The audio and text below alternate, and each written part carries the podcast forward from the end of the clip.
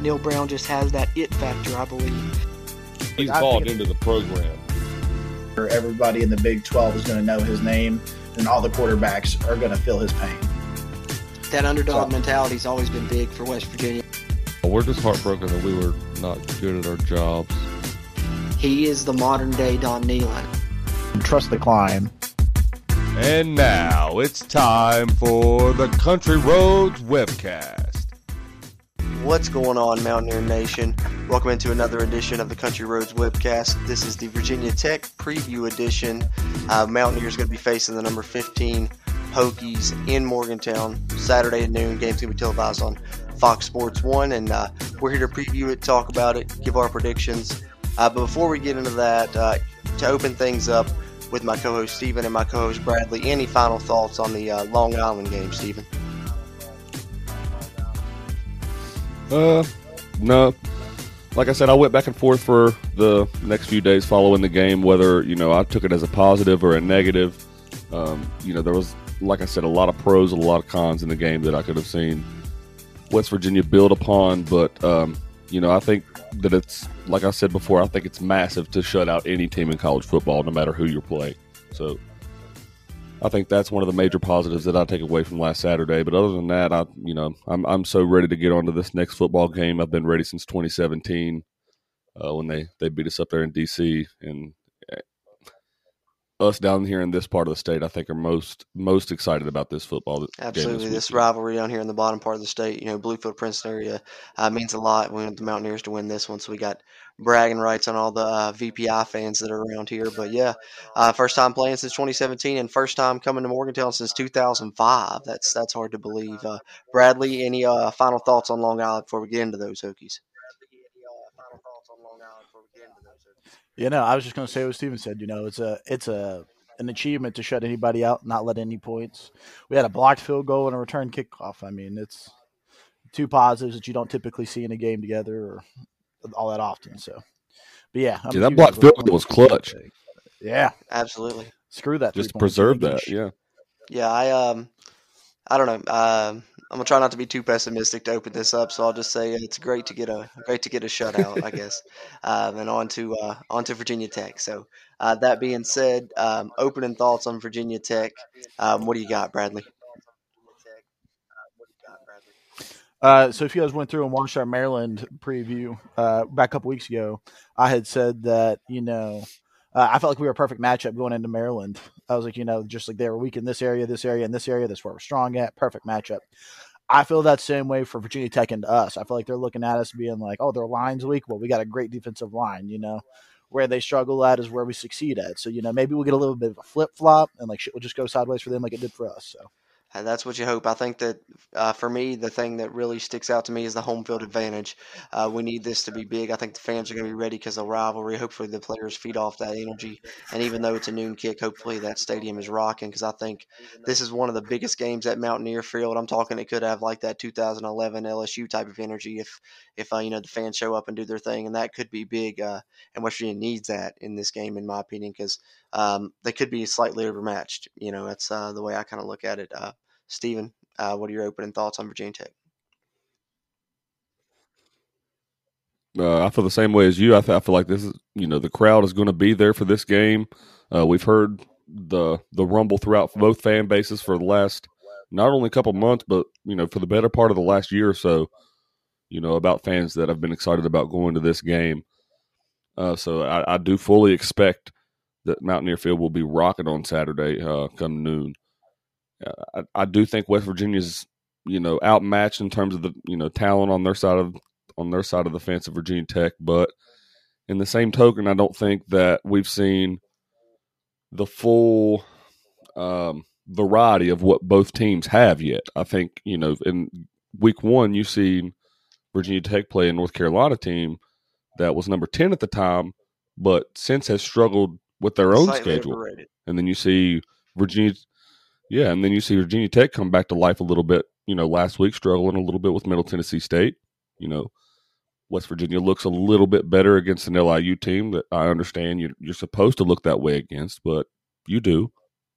You know, I'm starting to forgive West Virginia a little bit on some of the things that I've seen in week one because it was week one, and you do make your best, you know, advancement as a football team, and you get you get better from week one to week two. You've said that in the past, Cruz, and so uh, you know, while I said that I think Maryland was probably the most pivotal game on our schedule, it's uh, I think quickly flipping to this Virginia Tech game because you know, obviously starting off two and two is a lot better than starting off yeah. one and four.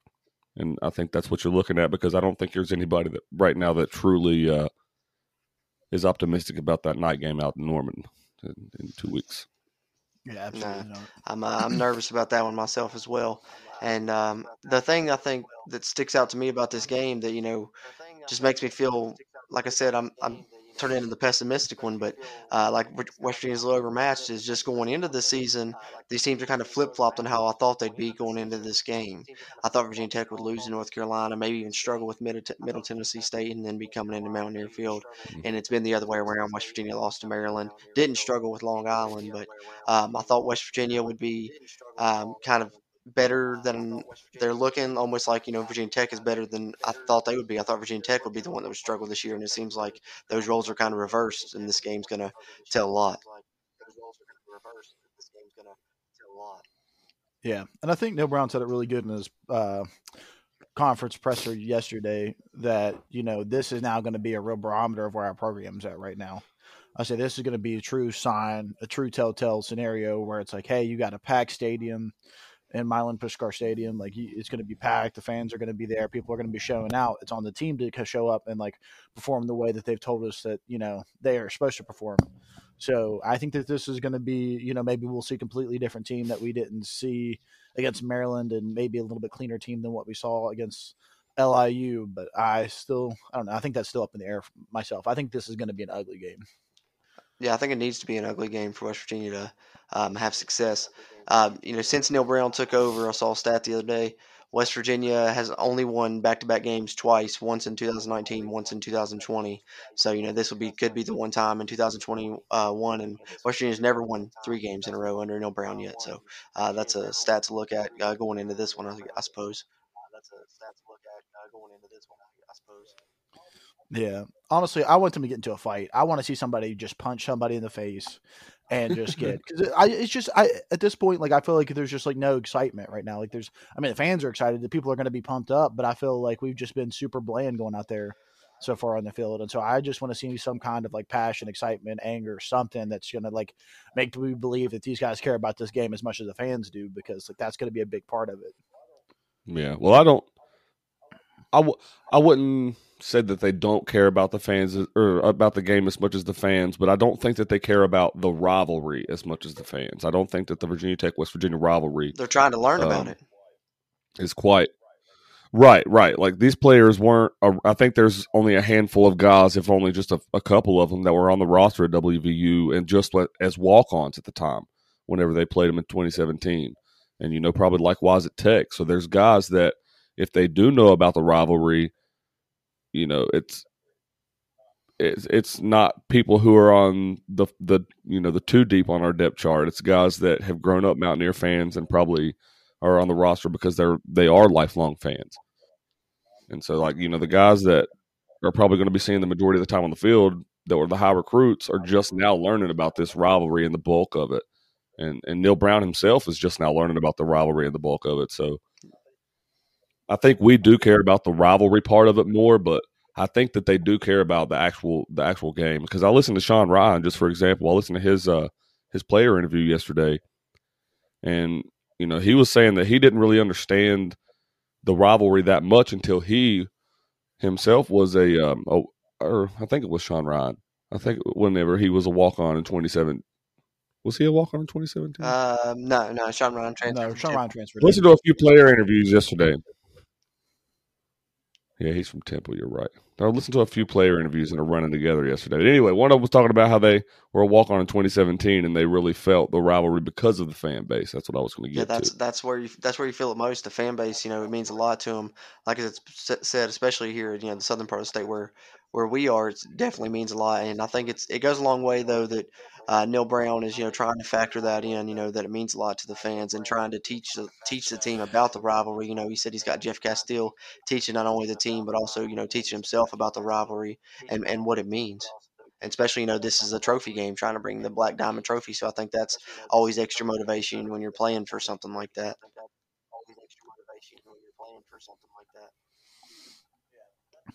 Yeah, think and so that's why I'm saying like I feel like it would be nice to see just like I I I- okay I necessarily don't want to fight. I'd be happy with a fight, but I think it would just be exciting to see something like that passion like transfer from the fans like onto the field.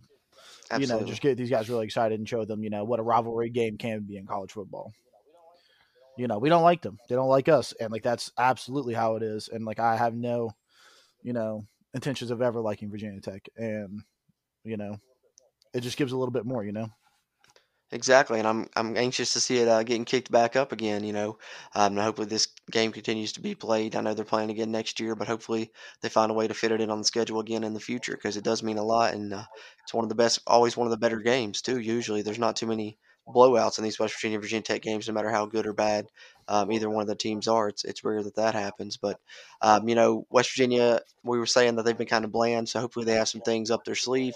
But uh, one thing we do know that they do have coming back is Mike O'Laughlin. He's been practicing, hopefully going to finally get some snaps in this game. So West Virginia getting their tight end back. Virginia Tech losing their star tight end, uh, James Mitchell. Uh, Fuente announced in his press conference out for the season. The star tight end for Virginia Tech. I believe he led them in touchdown receptions last season and already had looked good this year and was a big part of that offense. So, uh, what can you factor in from these both these tight ends? The one that Virginia Tech loses and West Virginia getting Mike O'Laughlin back. How big of a add is this for West Virginia, and how big of a loss is that for Virginia Tech, Stephen?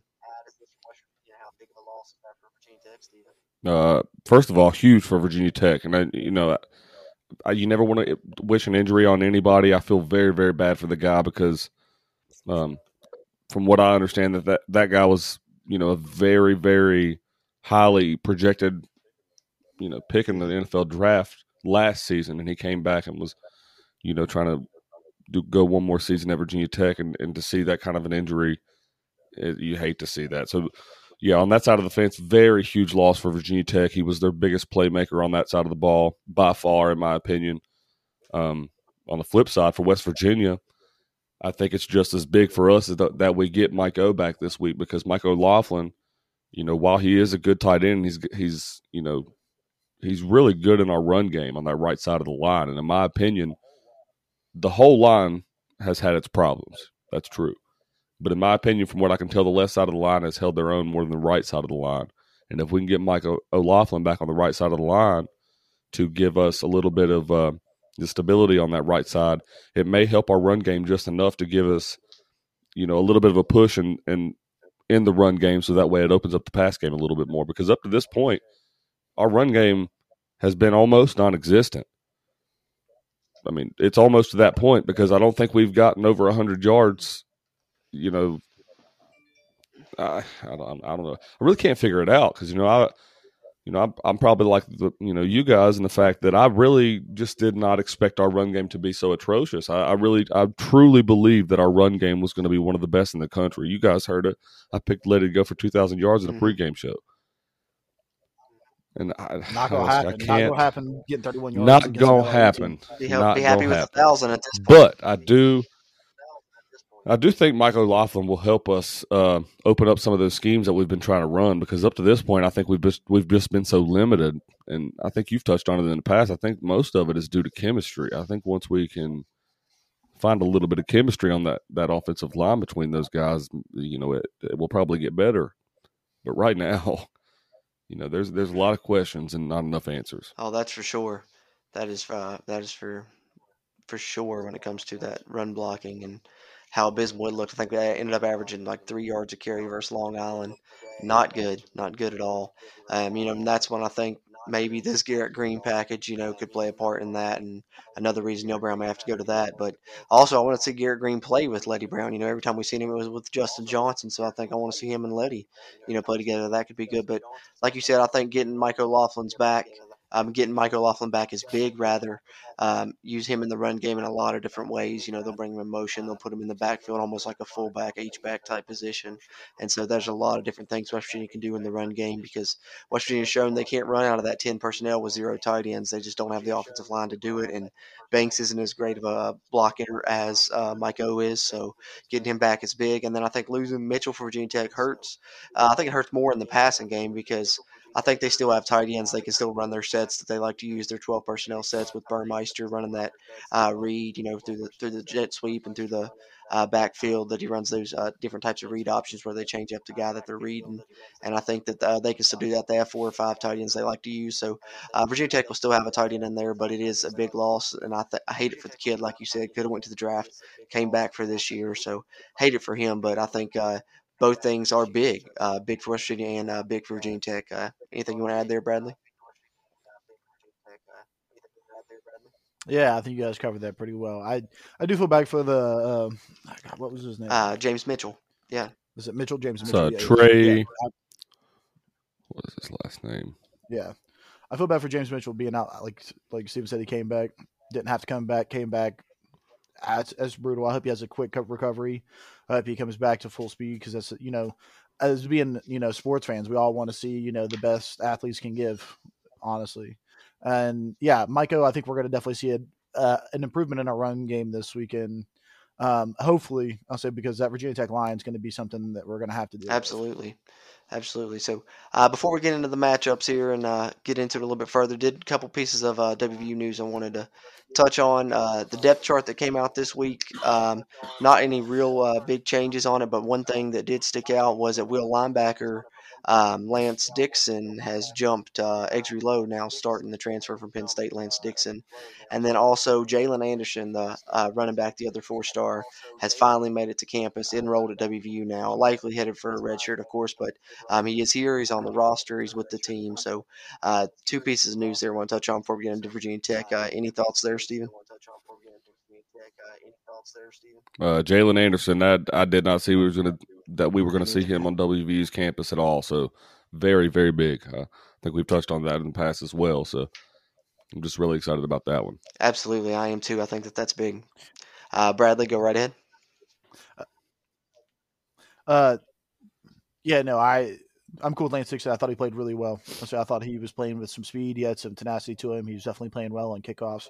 But something I saw is that uh, Evan Staley's not even listed on our uh, depth chart anymore, which is kind of crazy. Yeah, I mean, I, McGee, I, I understand the McGee on the kickoffs. You know, when he got in there, he looked better. He was actually booting him out of the end zone. So I wouldn't, you know, I was like, man, they might switch Staley out here too. And so I, I guess you know, it's. I think after that injury, he yeah, but I mean, to take him off the depth chart, they, yeah, I think he just doesn't have the yeah. power.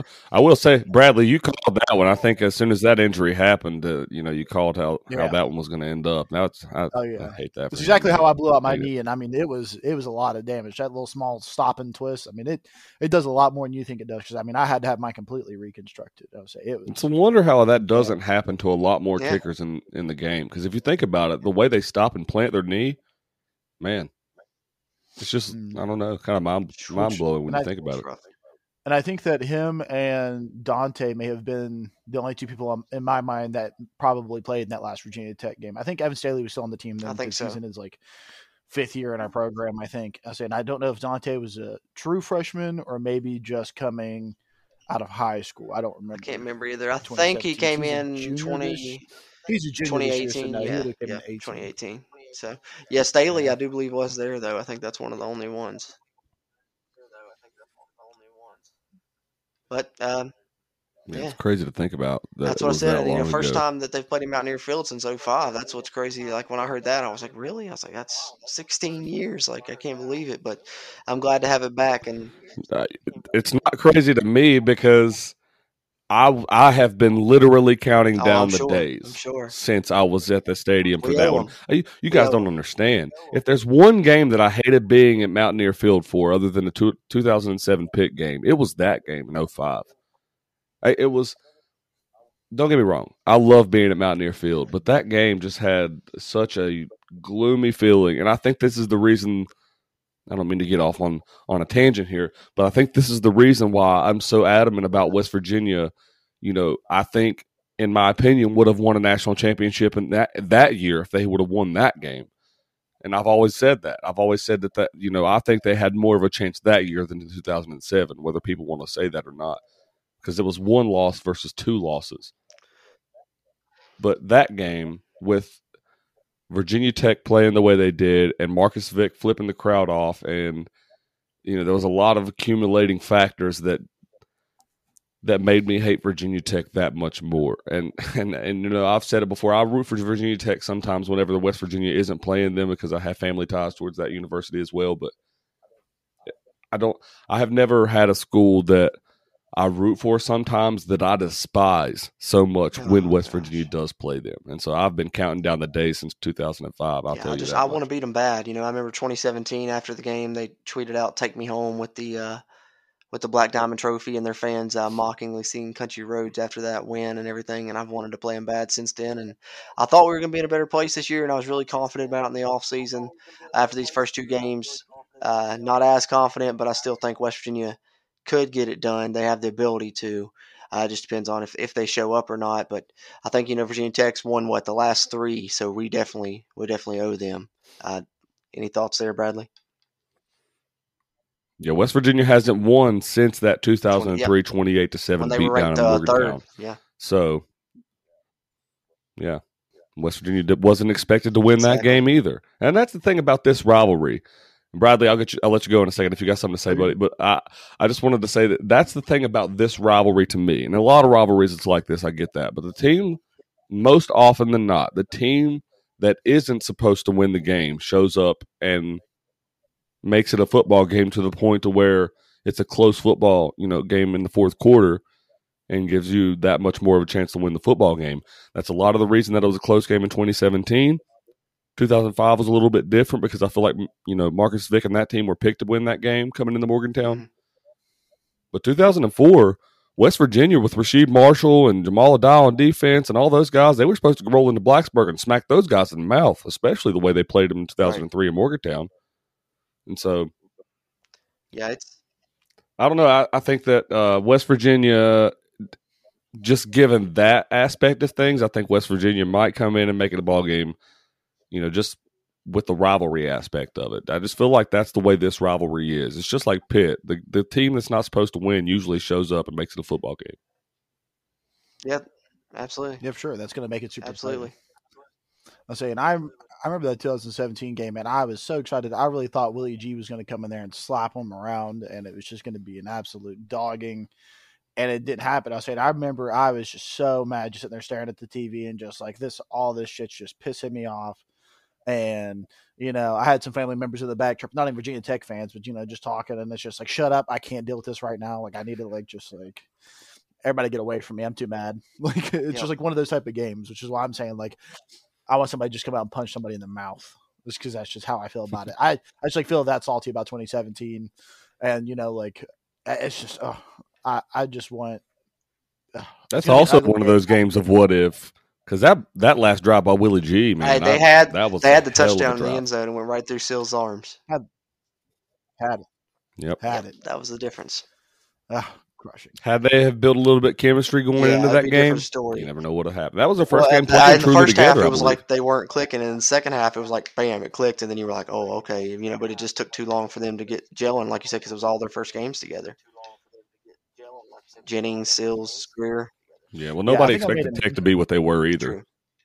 Yeah, I think I made a, a meme back then that it was like uh when WVU's best wide receiver as a quarterback. that was yeah. I think it was Sills was a monster game. that season. Yeah, I remember seeing him in the Cactus Bowl whenever they threw that pass to him, and he goes up and Yep. makes that jump ball catch. I was like, we might have something here, man. Like this guy's pretty tall and lanky, Yeah. got hands. Can catch the I ball. think he's still with the Giants on their practice squad in the NFL, so you know he's uh still got a shot. Got a shot. You know, a lot of these guys in the league right now on those practice squads, it really surprises me. You'd think that with some of the talent they would be making the regular Yeah, roster. It's tough. Yeah, it's It's the tough. Yeah, you only man. get like I say it's the NFL. you only get like fifty, knows. what fifty some, and Just every, everybody, every player on every team was a college star, so it's tough. Oh yeah, yeah. But uh, let's get into uh, yeah. People don't. You let's know, get into you, the matchups here with uh, Virginia Tech. Uh, you got you was gonna add something there, Steven? oh no, I was just gonna get off on another tangent. I'm glad you cut me off. Honestly. no, no, no worries, no worries, Yeah, shut up. no worries. I was like, I. I gotta, Going down memory. I gotta get a new uh, new router for my house. So sometimes we're dealing with a slight lag issue. So sometimes if we cut each other off, uh, that's probably what what it is. But we should have that fixed hopefully by by next episode. I got a new router coming in, so uh, get that taken care of. But uh, for the for the time being, let's get into the matchups with Virginia Tech. Let's start off with uh, talking about the Virginia Tech offense uh, going up against the West Virginia defense. Uh, Stephen, uh, I'll let you uh, kick it off there with uh, your thoughts on uh, that matchup there. Uh, it's really intriguing for me um, because, you know, as we've talked about, our offensive line has struggled up to this point, and their defensive line has has not, uh, to say the least. Their defensive line has been pretty dominant. Uh, so, I think West Virginia is going to have, um, they're going to have to establish their run game for one, and I think that's why Mike O'Laughlin has to come in and set the tempo on his side of the line, and and get that thing going so that we can open the passing game up. Excuse me. Um, because if West Virginia becomes one dimensional, that's not good uh, for our offense. Because you know, I think our defense is going to keep us in the football game for the most part, but our offense has to score points. That's just the way it is. We we've got to score points when we're a lot of the opportunity. We did that last week against LIU, but it's a whole different animal to do it against Virginia Tech this week. Um, and one thing I really will say and touch on against um, against LIU last week was I think they scored on every single possession that we had last week. Nope, Am- punter didn't wrong touch the about field. that? No, we didn't. Right. I knew the I knew we didn't punt the ball, but I, I thought I thought I was right about that. We didn't um, we didn't go a single possession without not scoring the football um, scoring the football. So we need to do a lot of that this week. We need to you know use that as motivation to get our offense going this week. And I think you know if we can, like I said, we can get our run game going, I think that that'll just that'll really help uh, guys like Winston Wright, Bryce Ford Wheaton get open. And you know, I, one thing I really think is going to be a big factor this week is the big playability. I think. I think that whoever has the most big plays this weekend wins the football game. No, that's that's that's I agree with you 100. percent And you know, the one thing I'll add, uh, West Virginia's offense. You know, I think the offensive line against Maryland we kind of thought looked suspect. We was like, well, maybe if they come out and bully Long Island, we'll see. Uh, didn't impress against Long Island, so for now I'm extremely worried about that, especially with Virginia Tech's stout defensive line. Uh, Virginia Tech shut down corner and Waller, great safety in Conner. Um, so I'm, you know, very not optimistic about this game, but I think the one thing the offense can do is take care of the football, have no turnovers first and foremost, try and play mistake free football, and you know control the ball as much as you can. I think that's you know your best bet. Uh, like Bradley said, you know try and make it ugly. Um, you know do what you got to do. If you're getting two, three yards to play, but you're getting first downs, then that's all you got to do. And then, like Steven said, if you hit a big one every now and then, then uh, that would be huge because like big plays gonna be the difference. But I think turnovers for me is the main difference. I think we look terrible against Maryland, but without four turnovers, we may win that game. So I think if we don't turn the ball over, we have a great chance because I'm thinking the home field advantage is going to factor in a lot. Uh, Bradley, what about you? So our offense into their defense, I think this is actually going to be the matchup of the game. I think our defense is going to hold their own when we get to that point. I'll talk more about it, but I think that this right here is going to be the tell of the tape for our game, and I think that's really deep. Virginia Tech's got a really stout defensive line. Their corners are elite. I mean, they've really got a lot of talent like flying around in that side of the field.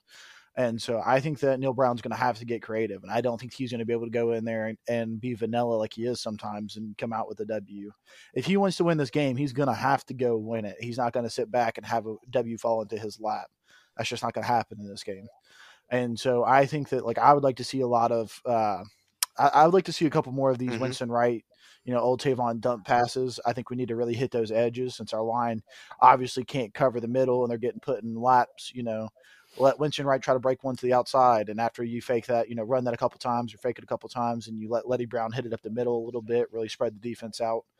Um, so I think you start running the edges, they're going to start spreading their defensive line out. When you start doing that, you can start hitting those gaps in the middle, and then maybe you can get a some some semblance of a run game going. Um, uh, again, it's going to like you guys, uh, Steven said, it's going to come down to big playability. And I think that our big playmakers are Winston Wright and uh, Leddie Brown, and it's going to be up to Jarret Doege to kind of put that ball in those guys' hands when we need the ball in their hands. And so I think it's going to come back to that quarterback spot. And I think that's what really everybody at this game's going to be watching is how does Jarret Doege handle himself or does Garrett Green get put in? And uh, my opinion on that is I think that if if Virginia Tech comes out and they score twice in the first couple of drives, and it seems like our offense isn't just getting going. I would say by the third possession, we'll definitely see Garrett Greene come out and give his get get a chance at just running a drive. If it's not that, then I just see him getting thrown in in a couple plays every now and then, and probably not much more other than that. But yeah, I think that our offense versus their defense is definitely going to be the game to watch. And if if we get our offense rolling and you see us scoring, then I think we got a good shot you know things get ugly people are missing assignments people are getting frustrated i think we got a better shot that way. But if you see virginia tech's defense come out and handle us and their offense starts to get a couple points up on us then i think we're going to have a real tough day trying to climb back i'm glad you mentioned that because you touched on two things that i uh, wanted to mention as well besides you know turnovers being my main key. I think that if you want west virginia's offense to you know look different than it has you have to do some different things. So like you said neal brown pulling some tricks out of his sleeve and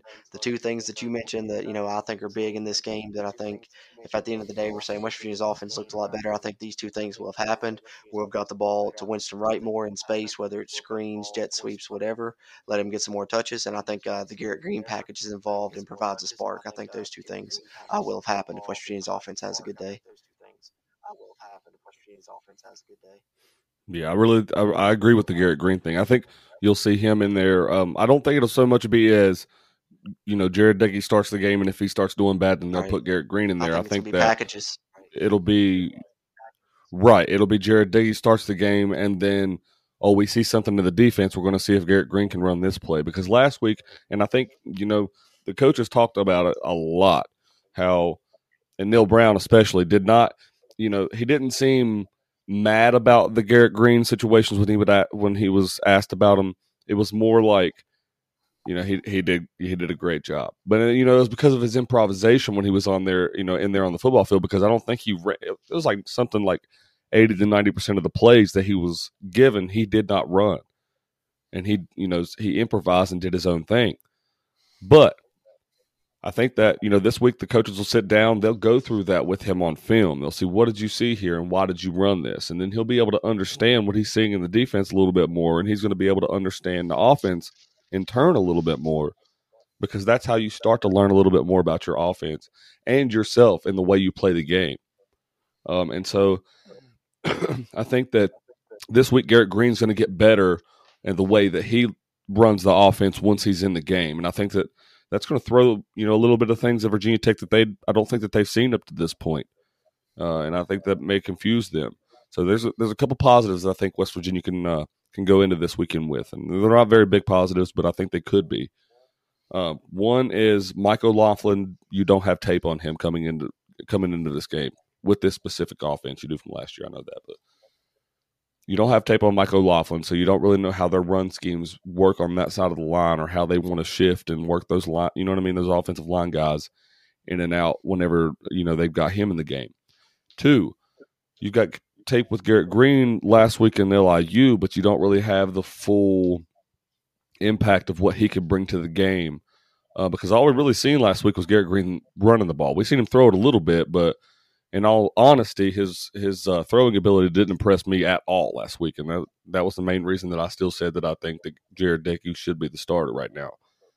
Um, but but like you guys, I I really I love what what I think that we can do with some of these RPO plays, and uh, and I, I, love what we can do with mixing Garrett Greene in there with because it it it really brings a dynamic to this offense that we haven't truly seen since dare I say you know the Pat White and era. I think not truly to yeah, that and effect. I think but. when you bring Garrett Greene in, it also is like an energy. It's a different energy level. Like you'll feel it in the stadium. It'll be palatable. And I think for a game like this, that could really get the crowd into it even more because it's just he's fun to watch. You know, he has that juice factor about him. It's just more entertaining.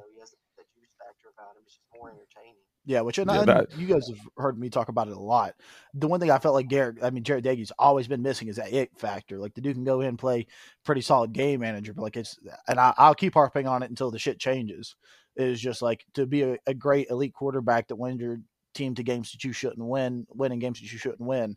You got to have an it factor. You got to have a little bit of you know spunk. You have a little bit of machismo. You got to have something like some kind of like something a little extra, you know, and you need a bit of a spark. And I've just never seen it out of Diggy. He he's the guy that makes a good read, throws a ball, it's, you know, where it needs to be. And, you know, if his play receivers make a play, they make a play. If not, you know, it's not always the best. But where you got Garrett Greene in there, I mean, the guy's it's one thing Neal Brown said is he said he gets excited. You know, he gets out there, he makes a play, he gets excited about it, and that shit's yeah. infectious.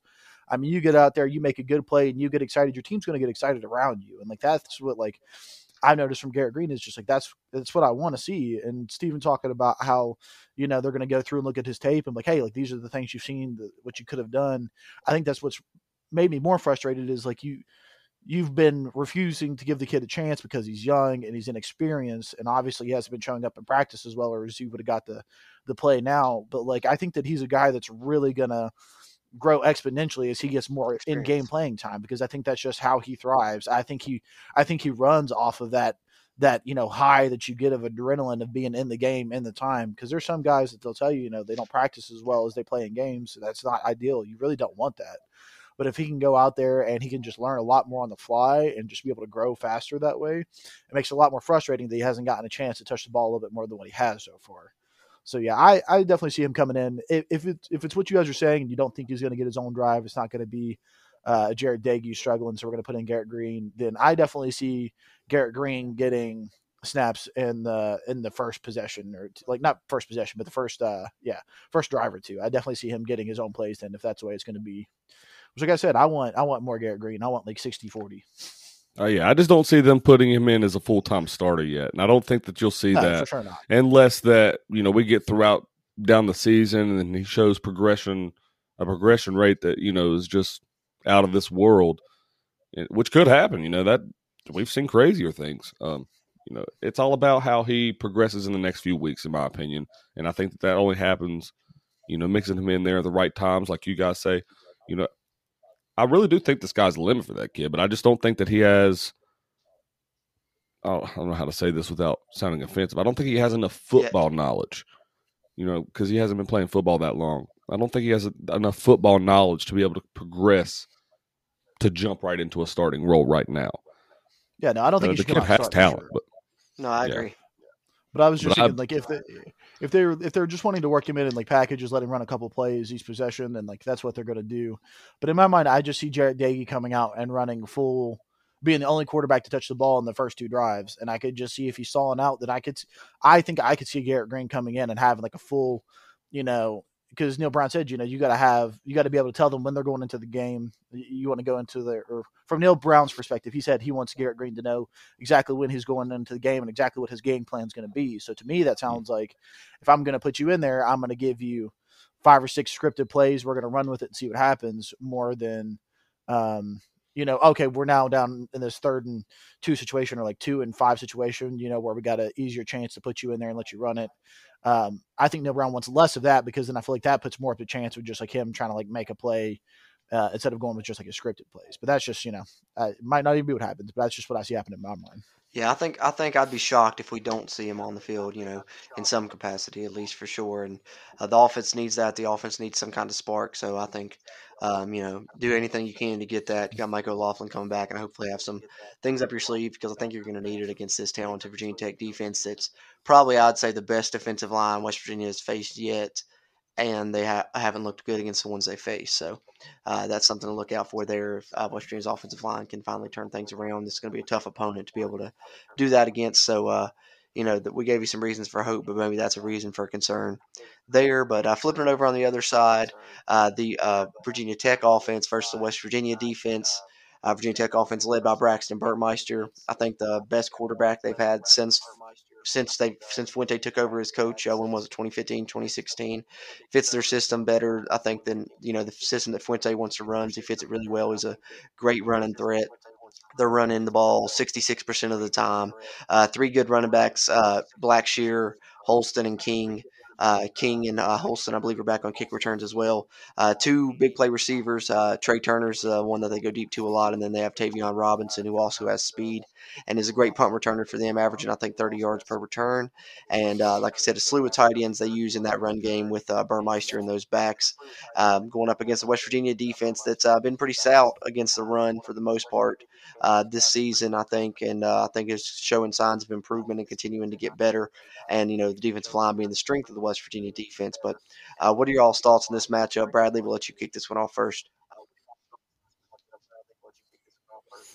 Yeah, so uh, if you've watched any bit of Mountaineer football for any length of time, you know if there's one thing that you really hate to see is a mobile quarterback. I don't know why it always just seems that we struggle with that shit. We just can't seem to get a lock on them. We get good pressure, then they break out the pocket. We've got nobody on them, and it's just you know they really just make plays and they make games that way. And so Burmeister's definitely going to do that. And that's not just a quarterback that's you know going to get out there and get a couple of yards. It's what Neal Brown said is he can run away from you he's not a guy that's just going to, you know, pick up six or seven. You let him break one loose, he's going to break one loose on you.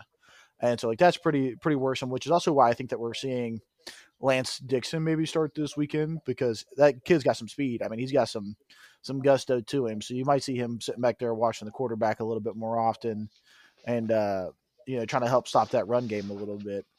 Um, other than that, actually, I think, like I said, I don't think this. I think our defense is going to do well. I think our defense has looked good. I mean, and they've looked good for a couple years now, and so I think that we're gonna have a good chance to kind of like keep Virginia Tech really, really bogged down unless Burmeister just gets out there and makes us pay for it. Yeah, absolutely.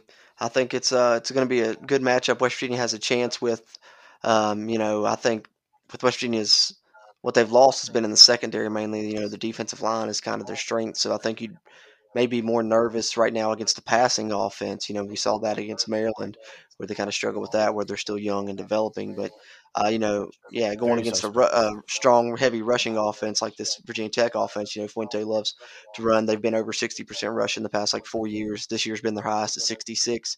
I think that that's kind of playing to West Virginia's strength a little bit, maybe. But there's a lot of uh, ways that they do it that mix things up and everything. That there's reason they're successful with it. So it's going to be a fun matchup to watch, uh, don't you think, Stephen? don't you think, Stephen? Oh, absolutely. And I think you hit the nail on the head. I think that you know, Justin Fuente is a very heavy run style uh, type of head coach, and he loves to run the ball. Um, and that's why, you know, I think that Braxton Burmeister fits their system very well because he is a running style quarterback. Um, West Virginia has struggled with running style quarterbacks in the past, but I do think that they did a pretty good job of holding Taulia, feet, yeah. um, you know, within his own rights on in, in week one up there in, in College Park. So I don't I don't expect West Virginia's defense to let Burmeister have a have a field day with him. I should say that he may break a couple and he makes some big may make some big plays because I fully expect Virginia Tech to make some big plays on Saturday as well as West Virginia to make some big plays. Like I said, I think it comes down to whoever makes the most of them. But um, I think that um, Sean Martin has potential to to have his true coming out party, I should say. Uh, because if it's any game that he's going to show up in, why why wouldn't it be this yeah. game? Oh yeah, oh yeah. This is the rivalry for him to show up in, and so I, am I'm, I'm I'm so excited for Sean Martin this weekend. I I've talked about him a bunch this uh in on our shows this season, guys. But I, I truly I, I feel like this week is going to be the week that he comes out and shows what he's about because of the the what this game means to this part of the state, and and probably you know a lot of the people around him have been in his ear talking to him about it. So I, I expect him to have a game, but on in the secondary.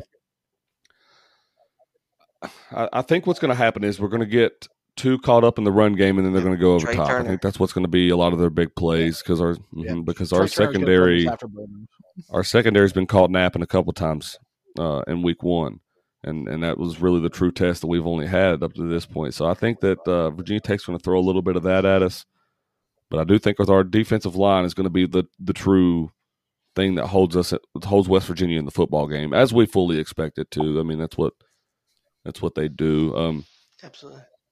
I don't know. I, also I, I, I really think Maryland. Mm-hmm. It really did. Our defense. oh yeah, yeah. That's what. That's the reason that we had opportunities to still win that football game as bad as we played was because of our defensive line. It wasn't because of the entire defense because our secondary was still atrocious in my opinion.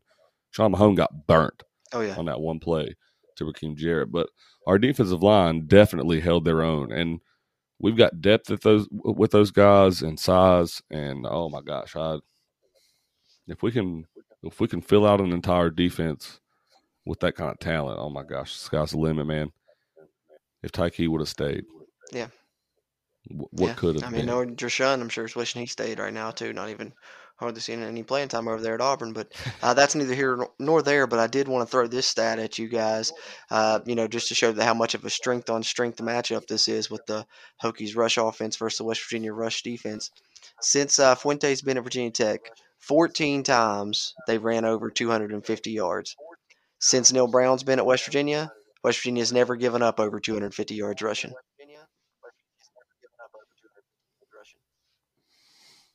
Mm. And they didn't give up a rushing touchdown last year. Yeah.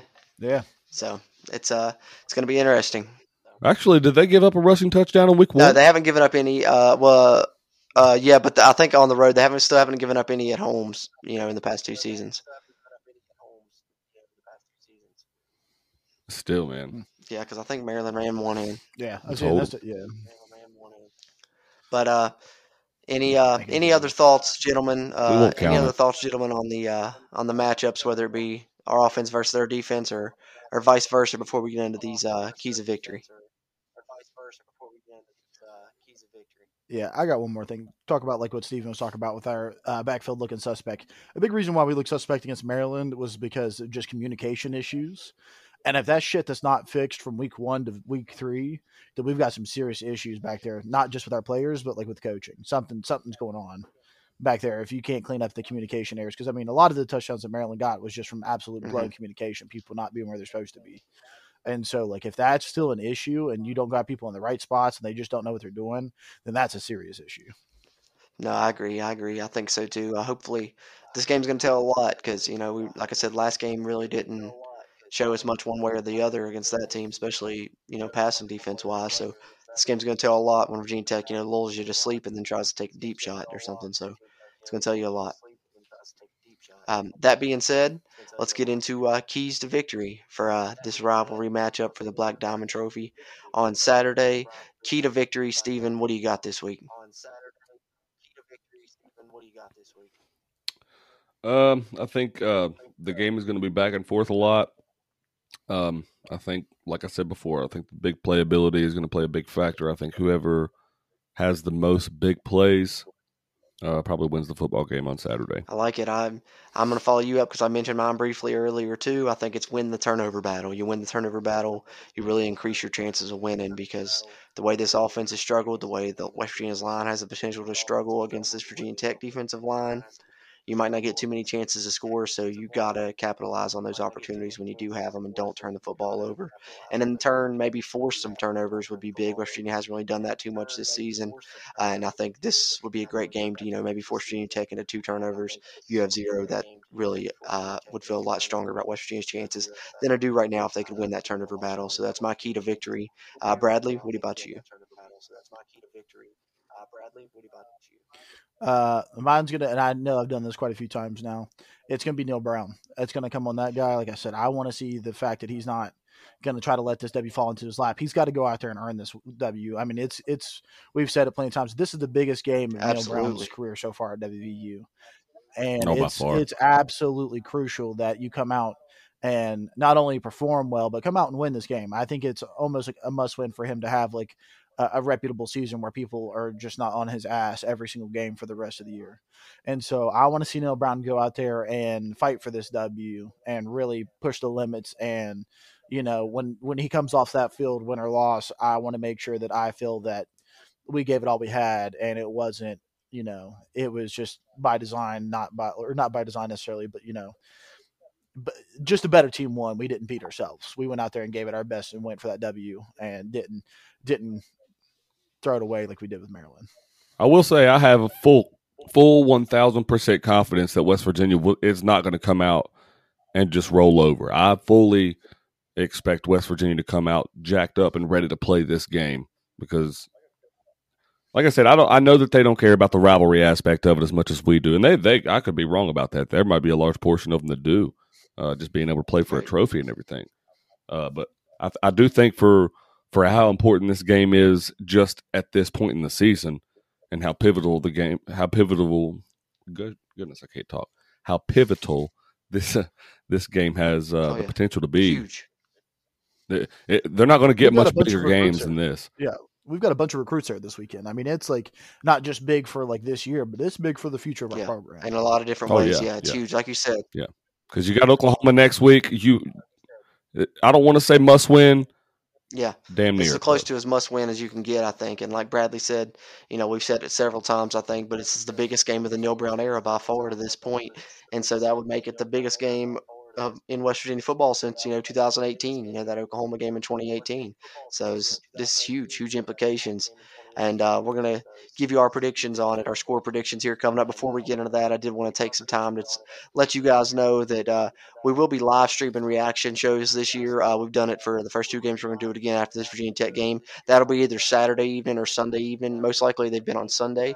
Uh, but we'll let you guys know on our social medias when uh, when that's coming up. But you can follow us on those social medias at Twitter at WVU Country Roads. Uh, be live tweeting the game this week. I've been at the first two, hadn't really got to do that, but uh, I'm not going to be in attendance for this one, unfortunately. But uh, that does mean I will have the live tweet feed going there on our Twitter. Um, so like us on Facebook if you don't already. Just search Country Roads Webcast and post the video there. And the video uh, version of this podcast is also available on YouTube, where you should go subscribe to us if you don't want us to continue to try and grow that. And then, like I said, the reactions will be flipped into a podcast if you prefer the audio only. But if you want to uh, check those out live, it's a lot of fun. Get the comments, you know, get to talk back and forth with you guys and get uh, your interactions.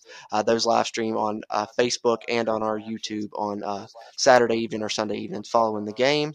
Um, that being said, let's get into predictions for this upcoming game. Um, as we said, biggest game of the Neal Brown era. 15th ranked in the nation. Virginia Tech Hokies undefeated coming into Morgantown Saturday at noon on Fox Sports 1. You can find that. And um, it's a huge one. What do you guys got? Bradley, who's winning this game? What's your score prediction? Um, I think it's going to be a low scoring game. Two elite defenses, uh, our struggling offense. I I'm going to keep it low. I'm going to say 24 to 21. You know, I think there's going to be a couple big plays in there. Like Steven said, I think each team's going to have some big plays, but there's no chance in hell I'm giving Virginia Tech a win in Morgantown. WVU's taking it at home 24 21. I like it. I like it. Before you give your score prediction, you, you took mine. 20, you got 24 21 WVU? I do. I do. Same exact thing. Yeah, I picked West Virginia to I win like by it. field goal. I like it, boys, and I'm loving the optimism. But uh, I guess they're gonna nickname me Debbie Downer this season. I don't know. Uh, I haven't picked predicted you know too many losses on the podcast over the years. You know, I've always been the confident, optimistic one, but uh, this year's uh, just a little different. I don't know. I'm taking the gold blue glasses off. I guess trying to uh, avoid heartbreak. Maybe trying not to get my hopes up.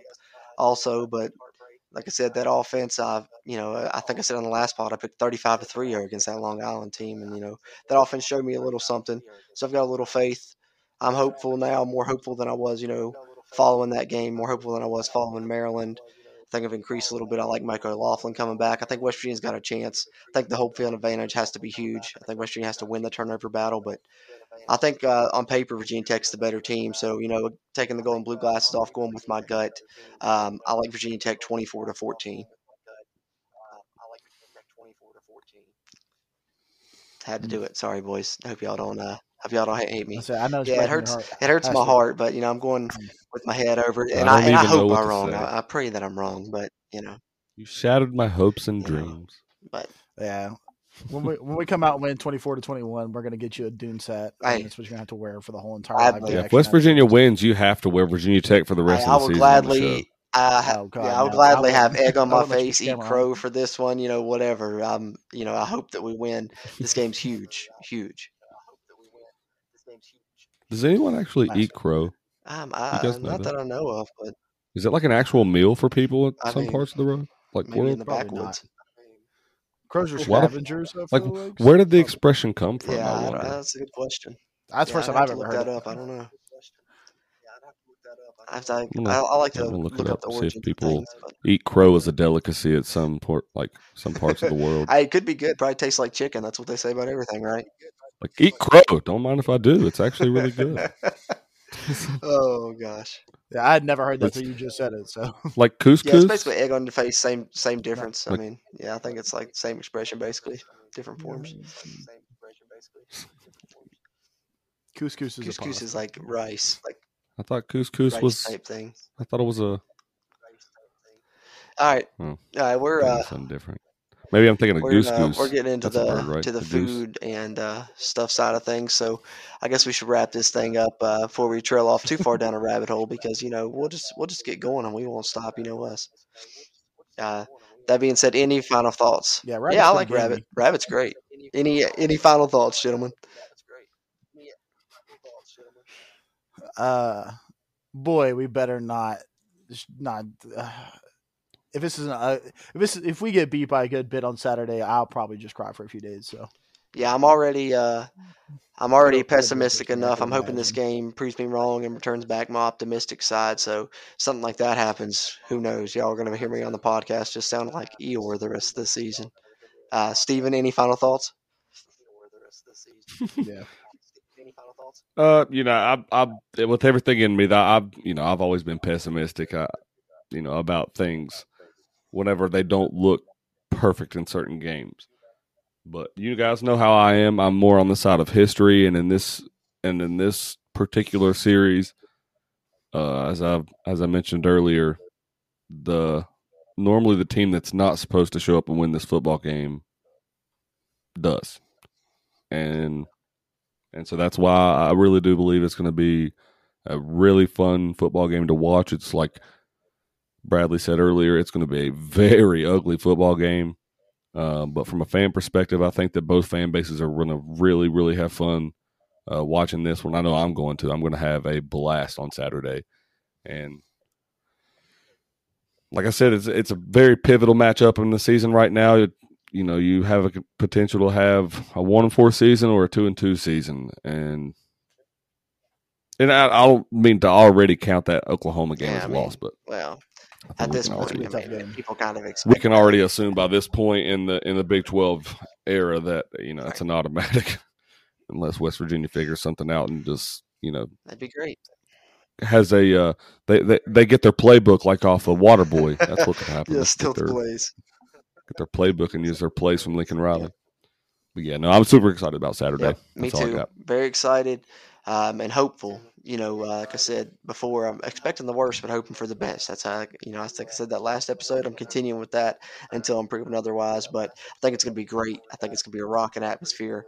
Can't wait to get this rivalry back. Can't wait to play the Hokies again, and it's going to be a fun one. I think it's going to be close no matter which way it goes out, and I hope these guys are right, and I hope I'm wrong. And uh, we're very cheery on that uh, live stream reaction that'll be coming to you guys uh, Saturday or Sunday. But either way, got a top 15 team coming to Morgantown and a great opportunity in what will be uh, the biggest game of the Neal Brown era up to this point. So a lot to be excited for, and uh, we'll be here to talk with you guys about it afterwards and uh, on the live stream reaction. And then next week, come back with Oklahoma preview. Uh, subscribe to the podcast. You can find us on any platform you like: Apple Podcasts, Google Podcasts, Stitcher, Spotify, you name it. You can find us there. Just search Country Roads Webcast. As always, I'm your host Jordan Cruz. And for my co-host Steven and our other co-host Bradley. Until next time, let's go, Mountaineers. If you really wanna know, then come on, let's go. Take a stroll down those.